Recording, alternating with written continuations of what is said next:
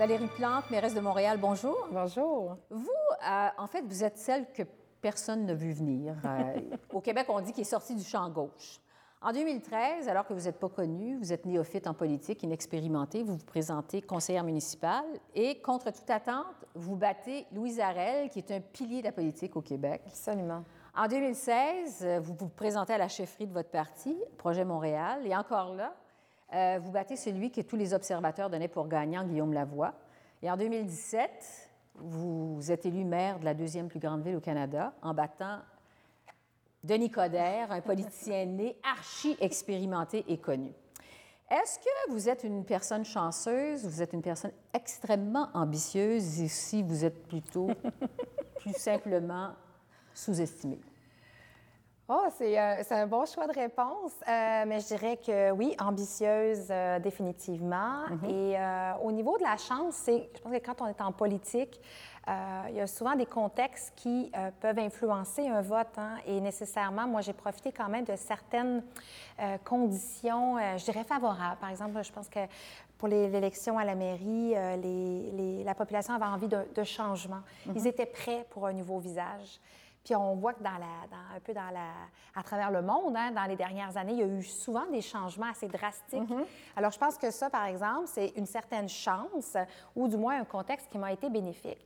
Mais sinon, je dirais euh, ambitieuse, mais également euh, très travaillante parce que dans les trois cas, il faut savoir que j'ai travaillé extrêmement fort pour en arriver mm-hmm. euh, à, à, ces victoires-là parce qu'il suffit ça ne suffit pas d'être euh, euh, présente et de se présenter dans les caméras. Il faut montrer qu'on connaît bien nos dossiers, qu'on est pertinent, puis qu'on est capable, qu'on partage une vision euh, qui est attrayante pour la population. donc, vous êtes passée à l'histoire en devenant la première femme mairesse de Montréal en 375 ans, en fait, d'histoire. quelle est la fierté que vous tirez de ça? Bien, vous venez de le dire, d'être la première mairesse, c'est absolument incroyable. C'est, Et quand j'ai, accepté, en fait, quand je suis devenue mairesse le soir même, je dis, ben je prends ce mandat-là avec beaucoup d'humilité mm-hmm. euh, parce que je me sens très privilégiée que la population montréalaise ait choisi de me faire confiance en, en me connaissant pas tant que ça au final, mm-hmm. mais qu'ils ont dit, hey, cette fille-là, cette femme-là, on y croit, on voit où est-ce qu'elle veut, euh, on, on, comprend sa vision pour Montréal. Alors, une grande, grande fierté.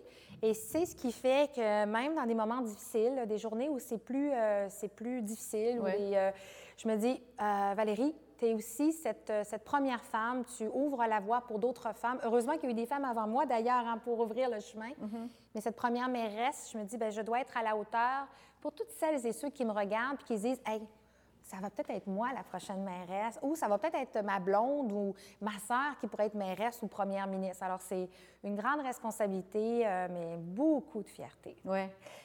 vous le disiez, vous n'étiez pas beaucoup euh, connu. On vous connaît encore assez peu, finalement. Vous êtes la mi-quarantaine, vous êtes originaire euh, de l'Abitibi-Témiscamingue. Je pense que vous êtes né à Rouen-Noranda, où vous avez passé les premières années de votre vie.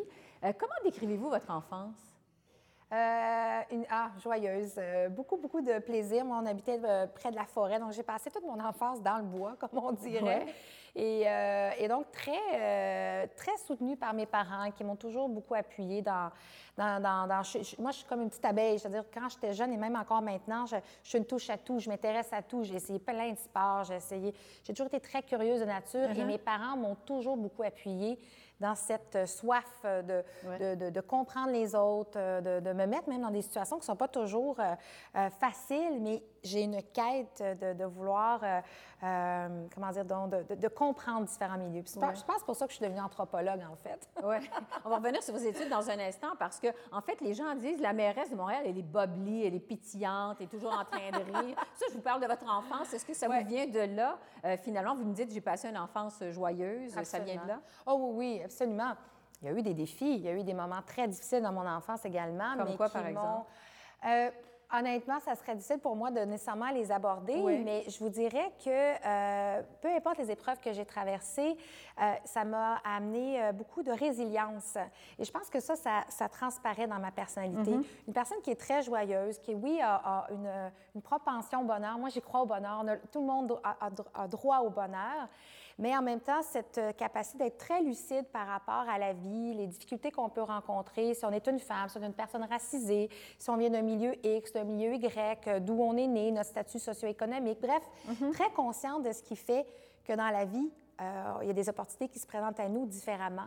Alors, je dirais que cette joie de vivre, je l'ai toujours eue, mais je suis une personne qui est très lucide et très résiliente également. À l'âge de 15 ans, vous décidez euh, de quitter le nid familial pour aller étudier à North Bay, en Ontario, pour perfectionner votre, votre anglais. vous êtes aujourd'hui parfaitement bilingue. Quelle était votre motivation à l'époque? Parce qu'à 15 ans, partir toute seule comme ça, qu'est-ce qui vous a... Ah. Qu'est-ce qui vous motivait? C'est toujours un peu ma blague. Maintenant, j'ai un fils qui a 15 ans. Et de l'imaginer, me dire, maman, écoute, je vais partir euh, en Ontario pour, pendant une année, loin de vous, mm-hmm. pour aller apprendre l'anglais, ça me semble complètement fou. Fou! Euh, mais bon, je pense que ça fait. D'ailleurs, je remercie mes parents d'avoir cru dans cette idée folle. Mm-hmm. Euh, mais c'est justement, je pense que c'est ce besoin d'aller à la rencontre de l'autre euh, fait que je me suis souvent mis dans des situations que je dirais moins confortables, parce qu'à l'âge mhm. de 15 ans, d'aller habiter dans une famille. Complètement seule? Complètement seule. Je parlais pas du tout anglais. Je l'ai appris vite, par exemple. Euh, mais ça m'a permis euh, de, justement de, de, de voir, d'aller puiser dans mes réserves, de me rendre compte à quel point je suis forte. Et donc, j'aime ces moments qui sont des épreuves, mais qui nous amènent à être plus forts mhm. encore. Et de, je pense que ça ramène un peu à la résilience. Mais euh, voilà, d'aller apprendre l'anglais et puis d'être aussi dans une belle communauté franco-ontarienne, ça, j'ai mhm. beaucoup apprécié. Ça m'a permis de rencontrer et les, les, anglophones, les ontariens, mais aussi d'être proche des communautés franco-ontariennes du nord de l'Ontario. Euh, qui, euh, ça aussi, ça a été très, très, intéressant. Vous êtes donc une fille des régions. Vous avez passé les premières années de votre vie en région. Vous rappelez-vous la première fois que vous avez mis les pieds à Montréal? Ah oui, oui, parce que mon père était un entrepreneur qui venait à peu près une fois par deux mois à Montréal. Mhm. Et souvent, il m'amenait avec lui. Et on venait voir différents grossistes ici dans la région, entre autres sur Saint-Laurent, pas loin d'ici. Et euh, je me rappelle, à chaque fois qu'on arrivait, on partait de la BTV, on passait à travers le parc de la Vérandrie. D'un coup, il y avait les Laurentides avec les glissades d'eau. Ça, je m'en rappelle. Euh, J'étais comme, waouh, des glissades d'eau! c'est trop incroyable. Et puis, on arrivait euh, dans la grande ville. J'aimais les autoroutes. J'aimais même le, le, brouhaha. J'aimais la, la, vitesse. J'aimais. J'ai toujours aimé ça, moi, les mm-hmm. grandes villes. évidemment, vous me voyez venir avec la question. À l'époque, vous ne vous disiez pas qu'un jour, vous alliez oh, devenir mairesse de la ville de Montréal. Non, mais je pense que j'ai toujours, en dedans de moi, suggéré dans les grandes villes, parce que même par la suite, quand j'ai beaucoup voyagé pendant mes études universitaires, euh, j'aimais aller dans un endroit plus euh, bucolique, si je peux dire, uh-huh. mais les villes, j'aime ça. Bon, je veux parler justement de vos études universitaires. Quand on regarde euh, ce que vous avez fait, votre pédigree, des études en anthropologie, intervention en milieu multiethnique, en muséologie également, c'est clair que vous, le milieu communautaire, ça vous attire. Vous avez parlé souvent dans vos entrevues de l'importance de faire la lutte aux inégalités sociales. Ça vient d'où? Est-ce qu'il y a eu un élément déclencheur? Euh, en fait, je pense que ça vient surtout d'un grand un, sentiment de... En fait, quand j'étais petite, euh, souvent je voyais des, des, des, des injustices. Euh, ça peut être, par exemple, des personnes aînées qui sont un peu tout seules dans, dans, dans, les foyers pour personnes âgées. Mm-hmm. Moi, j'allais faire du bénévolat. je voyais que dans certains quartiers, que ce soit en Abitibi ou ailleurs, on, on se rendait compte qu'il y avait des gens beaucoup plus pauvres que d'autres. Je le voyais à l'école également. Donc, et, souvent, j'avais un sentiment d'impuissance. Et ça, l'impuissance, pour moi, c'est, ça, me, ça, me, ça me bloque, ça me rend mal. Je suis très euh, inconfortable avec le sentiment d'impuissance. Et le déclic de vous présenter en politique municipale en 2013, c'était quoi? Bien, je pense que c'était comme une continuité où j'ai tellement milité euh, dans, de différentes manières. Et je me demandais comment est-ce que je pourrais amener mon implication ailleurs. Et la politique, j'y pensais, mais en fait, c'est assez particulier parce que j'étais aussi sur plusieurs conseils d'administration, dont le groupe mhm. Femmes, Politique et Démocratie. Mais je crois à cette idée que les femmes, euh, on doit être entendues, on doit faire partie des décisions. Et donc, la politique est une des sphères pour faire partie mhm. d'être assise autour de la table. Alors, cette implication-là a fait que c'est la politique qui a entendu parler de moi et qui m'ont interpellée. Puis j'ai dit, ben c'est vrai, comment ça se fait? Je fais la promotion pour d'autres femmes de mm politique, mais ça devrait peut-être être moi? Pourquoi pas moi? Et j'y ai réfléchi, puis j'ai dit, on va l'essayer, on va voir comment mes valeurs de justice sociale, mes valeurs féministes, euh, humanistes, euh, comment est-ce que ces valeurs-là peuvent continuer d'évoluer à même un parti politique qui est quand même une structure très particulière. C'est très hiérarchique.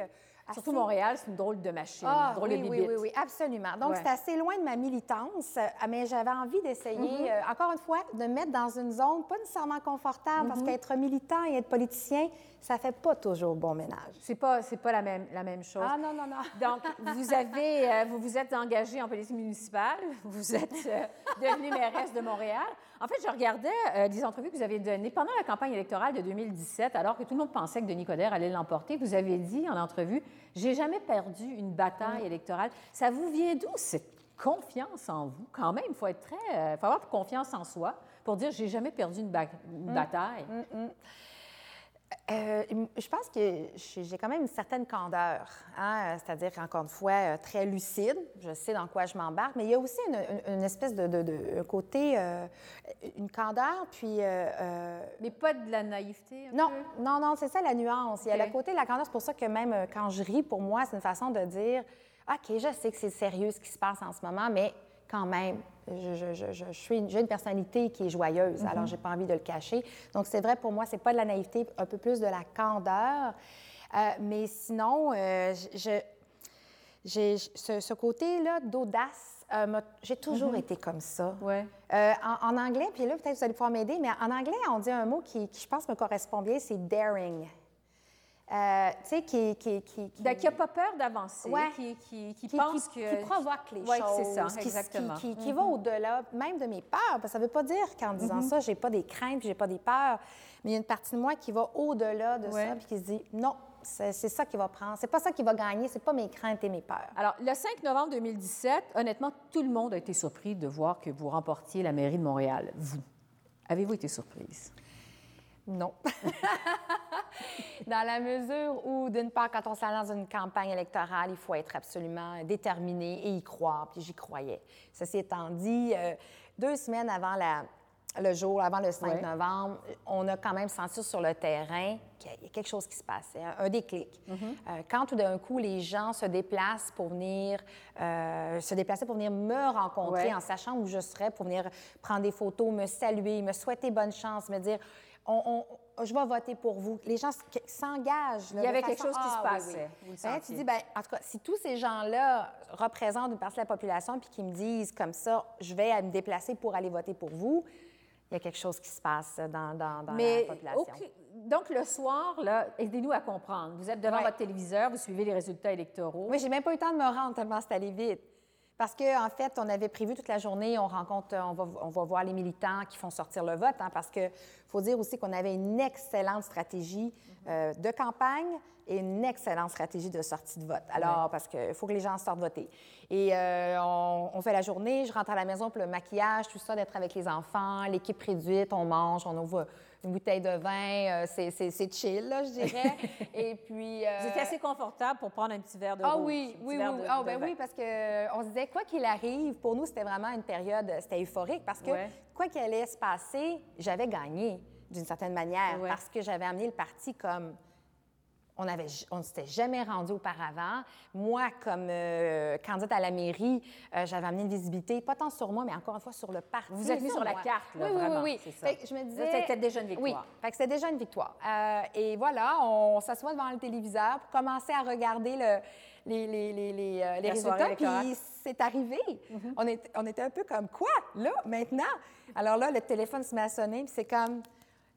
Il faut aller au coroner, on Bon. vous attend. Et là, c'est le téléphone de la sécurité, la, la- la police qui dit OK, maintenant, où est, où est Madame la mairesse? Et c'est- drôle tout d'un coup, pour la première fois, de se faire dire ça. Je pense que c'est surtout, c'est un des éléments qui m'a beaucoup, comment dire, euh, euh, touchée d'entendre mon, équipe, mon équipe parler avec les, les- les- les policiers, puis les gens, comme je te dis, les forces de l'ordre, de dire on a besoin de savoir où est Madame la mairesse, comment elle va se rendre. Alors, je t'ai rendue Madame la mairesse, comme ça.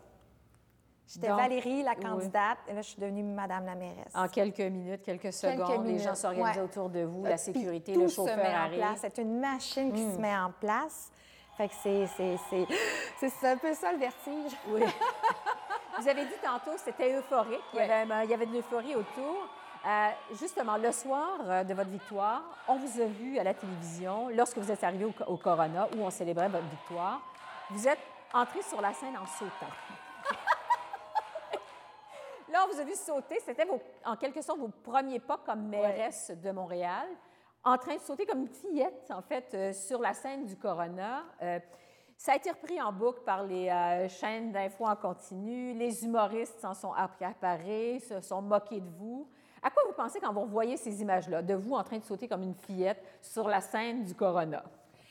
Bien, en fait, c'est la première fois que j'entends comme une fillette parce que euh, pour moi, c'était. Euh, en fait, moi je, moi, je regrette rien parce que mm-hmm.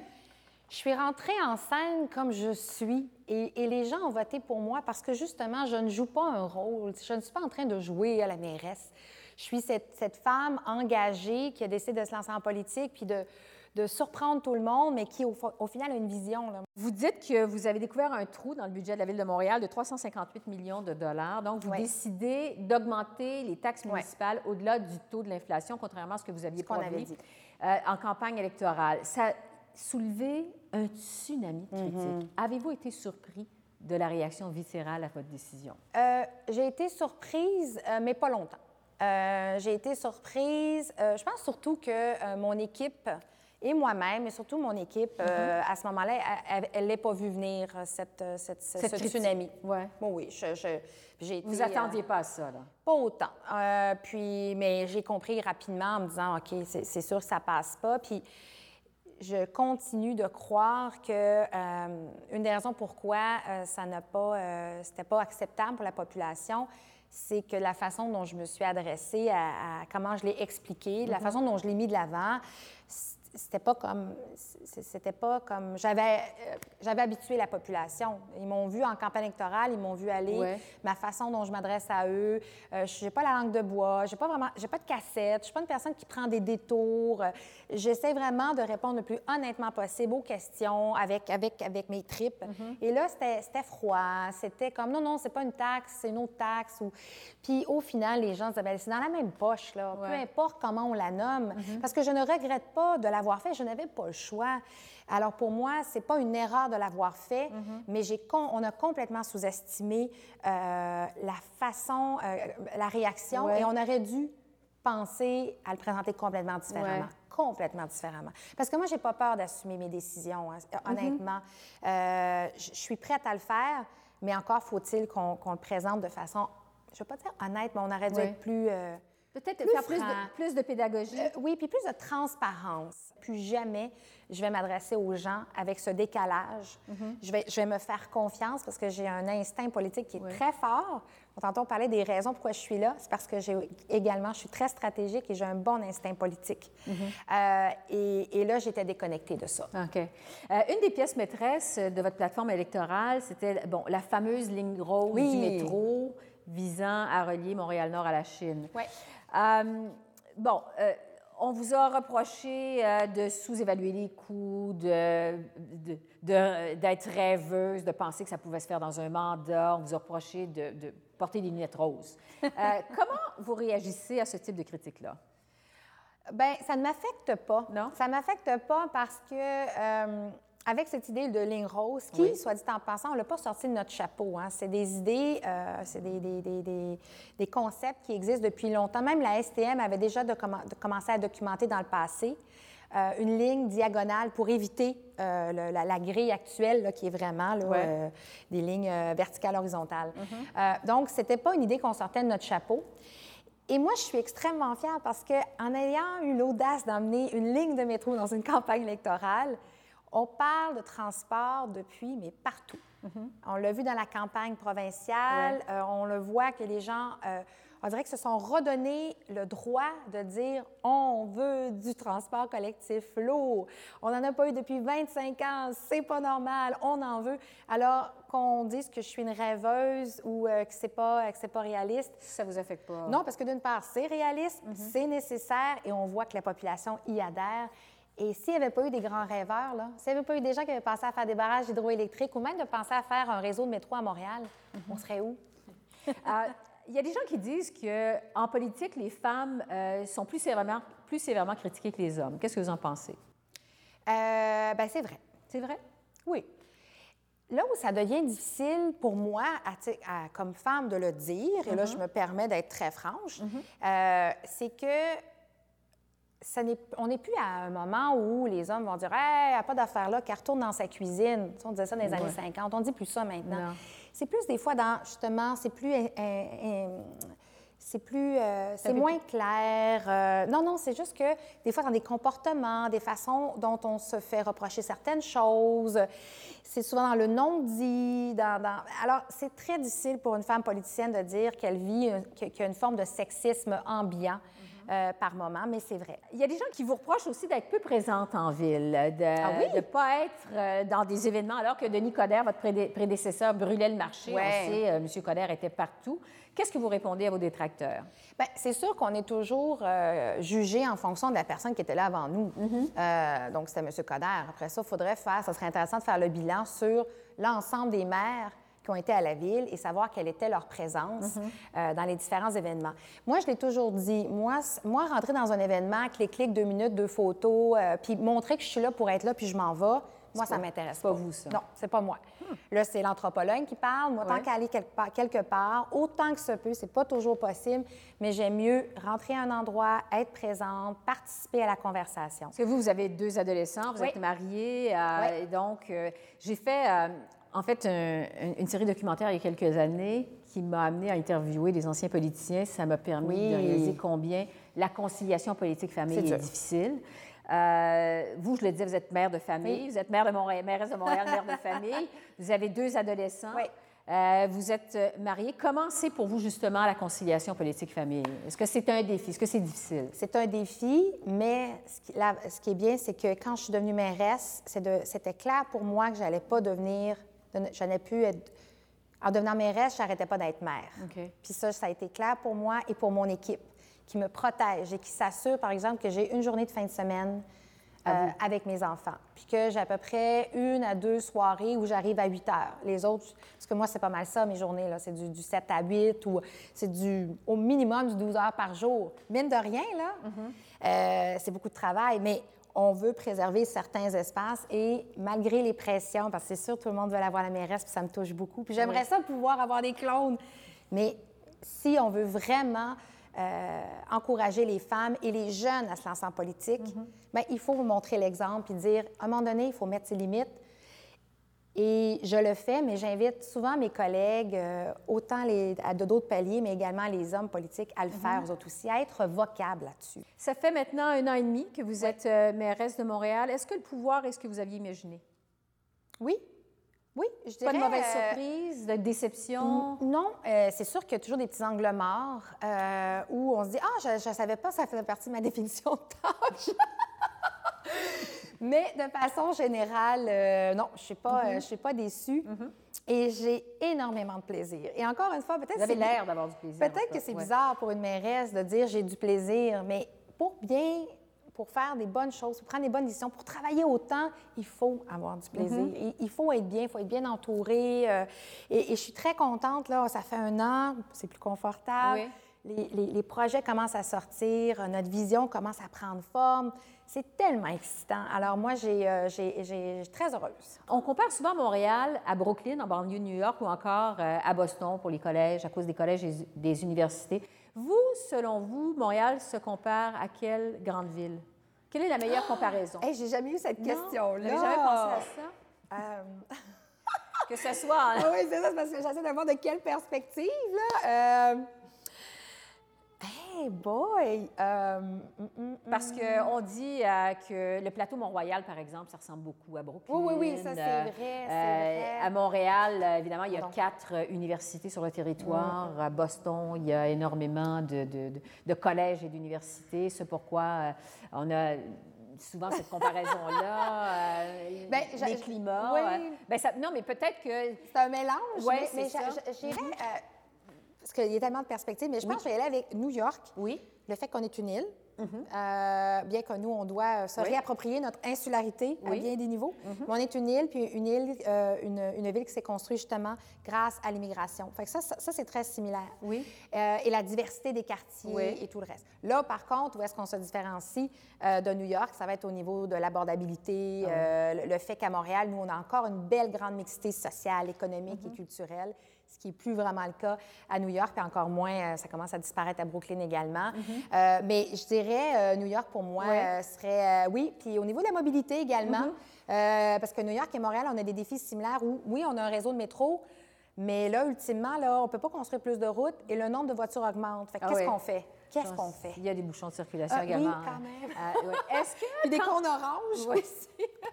Je sais pas s'il y en a autant à New York qu'à Montréal. Ouais, parce qu'à Montréal, franchement, Ouais, les gens disent que c'est vraiment le festival de- Ouais. des cônes oranges. Est-ce que quand vous avez pris les clés de la ville de Montréal, de l'hôtel de ville de Montréal, vous vous êtes dit, je voudrais faire de Montréal une ville comme Ouais. une autre ville? Quelle ville? Euh, Avez-vous pensé à ça? Dire, mon idéal de ville à atteindre pour Montréal, ce serait quoi? Je, je- je pense, j'ai pas, euh, j'ai pas un exemple d'une ville parce qu'encore une fois, Mm-hmm. euh, chaque ville, il y a des, des- des- des- il y a plusieurs villes Ouais. dont je veux m'inspirer. Mais je considère que Montréal va de- être un modèle vraiment unique, vraiment, vraiment, vraiment. Mm-hmm. Euh, donc, par exemple, euh, moi, je pense à la ville de Mérida en Espagne Ouais. qui a investi massivement pour se réapproprier ses berges. Ça, c'est une ville, je suis comme, wow, moi, je veux que le Québec Mm-hmm. et Montréal, on investisse massivement pour que les Montréalais sentent qu'ils ont accès au fleuve.